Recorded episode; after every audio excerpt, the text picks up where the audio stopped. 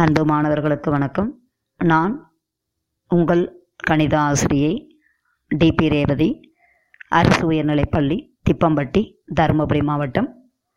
Corona காலகட்டத்தில் நாம் சமூக இடைவெளியை பின்பற்றுவோம். முகக்கவசம் அணிந்து நம்முடைய உடல்நலத்தை பேணுவோம்.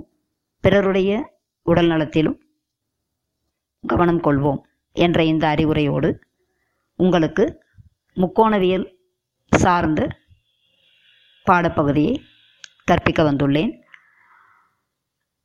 பத்தாம் வகுப்பு பாடப்புத்தகத்தில் ஆறாவது பகுதியாக இருக்கிறது முக்கோணவியல். இந்த முக்கோணவியல் சார்ந்த கணக்குகளை ரெண்டு வகையாக பிரிச்சிருக்காங்க. ஒன்று முக்கோணவியல் முற்றொருமைகளை பயன்படுத்தி தீர்க்கக்கூடிய கணக்குகள். அடுத்தது உயரங்களும் தொலைவுகளும். இந்த இரண்டு தலைப்பின் பால் இருக்கக்கூடிய கணக்குகளை நம்ம பார்க்க போகிறோம் அதில் முக்கியத்துவம் கொடுக்கப்பட்டு நம்முடைய தேர்விற்கு கொடுக்கப்பட்டுள்ள பகுதி அப்படின்னு சொன்னீங்கன்னா அது உயரங்களும் தொலைவுகளும். இந்த உயரங்களும் தொலைவுகளும் சார்ந்த கணக்குகளில் என்னென்ன கணக்குகள் இருக்குது எப்படி போட போகிறோம் அப்படின்றது தான் பார்க்க போகிறோம் கணக்குக்கு போகிற மு போகிறதுக்கு முன்னாடி அதாவது இந்த உயரங்களும் தொலைவுகளும் சார்ந்த கணக்குகள் போகிறதுக்கு முன்னாடி பேசிக்காக நமக்கு முக்கோணவியல் விகிதங்களை பற்றி தெரியணும் இல்லையா? என்னென்னா முக்கோணவியல் விகிதங்கள் படிச்சிருக்கீங்க நீங்கள் ஏற்கனவே? Sine theta cos theta tan theta secant cosecant cot இந்த ஆறு முக்கோணவியல் விகிதம் படிச்சிருப்போம். அதில் சைன் டீட்டாவிற்கான வாய்ப்பாடு எதிர்ப்பக்கம் பை கர்ணம் காஸ் டீட்டாவிற்கான வாய்ப்பாடு அடிப்பக்கம் பை கர்ணம் டேன் டீட்டாவிற்கான வாய்ப்பாடு எதிர்ப்பக்கம் பை அடிப்பக்கம்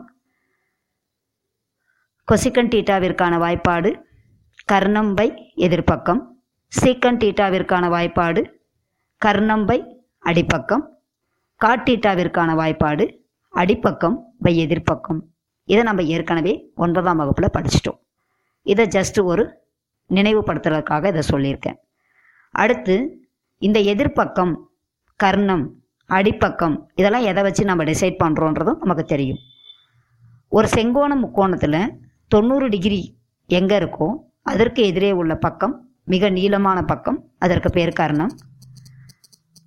எந்த கோணத்தை அடிப்படையாக வைத்து நாம் முக்கோணவியல் விகிதம் எழுதுகிறோமோ அந்த டீட்டா அப்படின்ற வார்த்தை இல்லை அந்த கோணம் எங்கே இருக்கோ அந்த கோணத்திற்கு எதிரே உள்ள பக்கம் எதிர்ப்பக்கம் அதற்கு இந்த இரண்டையும் தவிர மூன்றாவதாக இருக்கக்கூடியது அடிப்பக்கம் அப்படின்னு சொல்கிறோம் ஸோ ஒரு முக்கோணத்தில் எதிர்ப்பக்கம் கர்ணம் அடிப்பக்கம்.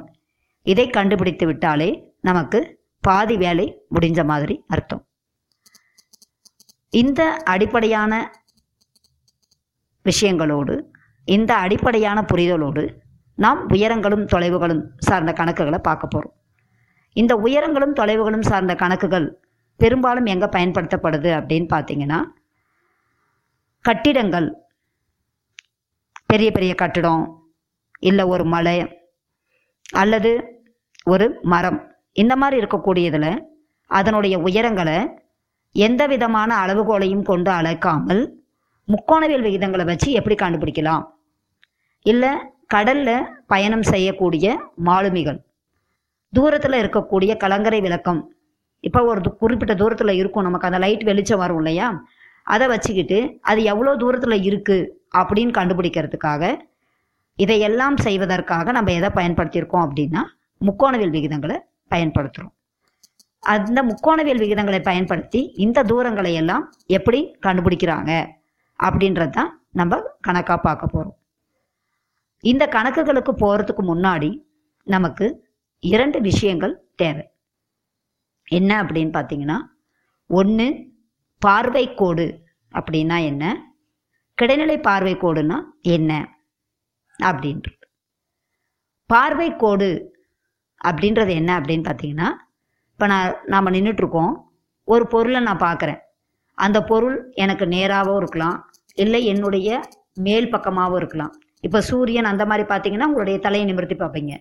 இப்போ கீழே ஒரு பால் போயிட்டுருக்கு அப்படின்னு சொல்கிறப்ப உன்னுடைய தலையை கீழே சாய்ச்சி பார்ப்பேன் இல்லையா? அப்போ பார்வை கோடுன்றது என்ன அப்படின்னா நான் எந்த பொருளை பார்க்குறேனோ அந்த பொருளுக்கும் என்னுடைய கண் இதற்கும் இடையில் வரையக்கூடிய ஒரு கற்பனை கோடு சரியா? ஒளி ஒரு நேர்கோட்டில் செல்லும் அப்படின்னு நீங்கள் படிச்சிருக்கீங்க. அப்போ என் கண்ணிலிருந்து புறப்படக்கூடிய அந்த ஒளி இருக்கு இல்லையா? அது அந்த பொருளை நோக்கி போகும்போது அந்த பொருளுக்கும் என்னுடைய கண்ணுக்கும் இடையில் வரையக்கூடிய கோடை தான் நான் என்ன சொல்கிறேன் அப்படின்னா பார்வை கோடுன்னு சொல்கிறேன் சரியா? இந்த பார்வை கோடு அப்படின்றது நேராக தான் நே- கோடு நேராக இருக்கும். கோடு நேராக இருக்கும். நாம் வந்து அதை மேல் நோக்கியும் போடலாம். கீழ் நோக்கியும் வரையலாம். எப்படினாலும் வரையலாம். பட் அந்த கோடு நேர்கோடாக இருக்கும். இரண்டாவது கிடைநிலை பார்வை கோடு. கிடைநிலை பார்வை கோடுனா ஒரு ஸ்ட்ரைட்டாக இருந்து நான் ஒரு பொருளை பார்க்கணும்னா அந்த கோடு எப்படி இருக்கும்? ஸ்ட்ரைட்டாக இருக்குமா? அந்த பொருளுக்கும் எனக்கும் உள்ளது. அந்த கோட்டுக்கு பேர் என்ன சொல்கிறோம்னா கிடைநிலை பார்வை கோடு. கிடைநிலைனாவே தெரியும். கிடைநிலைன்னா எப்படி இருக்கிறது? எப்படி ஹரிசாண்டலாக இருக்கிறது? அதுதான். ஸோ கிடைநிலை பார்வை கோடுக்கு இருக்கு.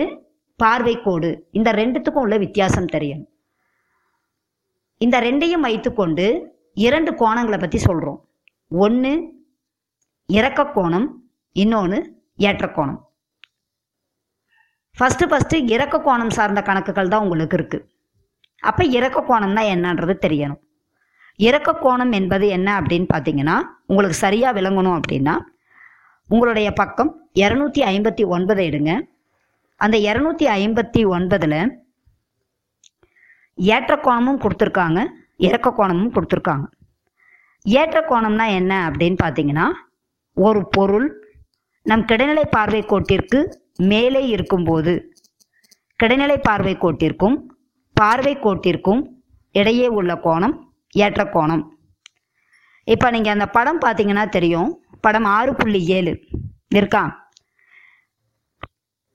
பீன்ற இடத்துல நான் நின்றுட்டு இருக்கேன் இப்போ நான் ஸ்ட்ரெயிட்டாக பார்த்தேன் அப்படின்னு சொல்லி சொன்னேன்னா அந்த ஸ்ட்ரெயிட் லைன் என்னன்னு பார்த்தீங்கன்னா பிஏ அதுதான் கிடைமட்ட கோடு. சரியா? இப்போ மேலே ஒரு ஃப்ளைட்டு பறந்துட்டுருக்கு. இப்போ அந்த ஃப்ளைட்டை நான் பார்க்கணும். அப்போ நான் ஃப்ளைட்டை பார்க்கணுன்னா என்னுடைய தலையை நான் நிமிர்த்தி பார்ப்பேன். இல்லையா? அப்போ அந்த பொருளை நான் பார்ப்பதற்கு அந்த பொருளுக்கும் என்னுடைய பார்வைக்கும் இருக்கக்கூடிய கோடு என்னது? காட்சிக்கோடு பிஏன்றது கிடைமட்ட கோடு. அந்த பொருளை பார்க்கறதுக்காக அந்த பொருளுக்கும் எனக்கும் உள்ள கோடு என்னது? ஏ காட்சிக்கோடு இப்போ இந்த இரண்டுக்கும் இடையில் உள்ள கோணம் ஏற்ற கோணம். ஏன்னா நான் தலையை நிமித்தி பார்க்குறேன். சரியா? இது புரிஞ்சிருக்கும்னு நினைக்கிறேன். இறக்க கோணன்றதுக்கு அடுத்த படம் ஆறு புள்ளி எட்டை பாருங்க. ஒரு பையன் ஒரு பில்டிங் மேலே நிற்கிற மாதிரி ஒரு படம் கொடுத்துருப்பாங்க. அந்த பையன் நேராக நின்றுட்டு இருந்து நேராக பார்க்கும்போது இருக்கக்கூடிய கோடு கிடைமட்ட கோடு. சரியா? இப்போ பந்து ஒன்று இருக்குது அந்த பந்து கீழே கீழே இருக்குது அப்போ கீழே இருக்கும்போது என்னுடைய அவனுடைய பார்வை என்ன ஆகும்?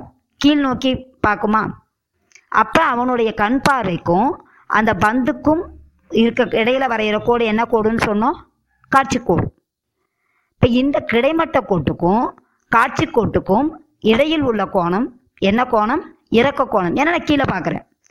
அப்போ ரெண்டே ரெண்டு விஷயம் தெளிவாக இருக்கணும். ஒரு பொருளை நான் மேல் நோக்கி பார்க்கும்போது உருவாகக்கூடிய கோணம் ஏற்ற கோணம். ஒரு பொருளை நான் கீழ் நோக்கி பார்க்கும்போது உருவாகக்கூடிய கோணம் இறக்க கோணம். நம்முடைய பாடப்பகுதியில் முதல் இது ஏற்றக்கோணம் சார்ந்த கணக்குகளும் இரண்டாவதாக இறக்கக்கோணம் சார்ந்த கணக்குகளும் மூன்றாவது ஏற்றக்கோணமும் இறக்கக்கோணமும் சேர்ந்த கணக்குகளும் கொடுத்துருப்பாங்க. இனி வரும் வகுப்புகளில் அந்த கணக்குகளை நம்ம பார்க்க போகிறோம் முதல்ல புத்தகத்தில் இருக்கக்கூடிய எடுத்துக்காட்டு கணக்குகளை பார்க்க போகிறோம் அடுத்து பயிற்சியில் இருக்கக்கூடிய கணக்குகளை பார்க்க போகிறோம் மாணவர்கள் அடுத்த வகுப்பிற்கு தயாராக இருப்பீங்கன்னு நம்புகிறேன் நன்றி.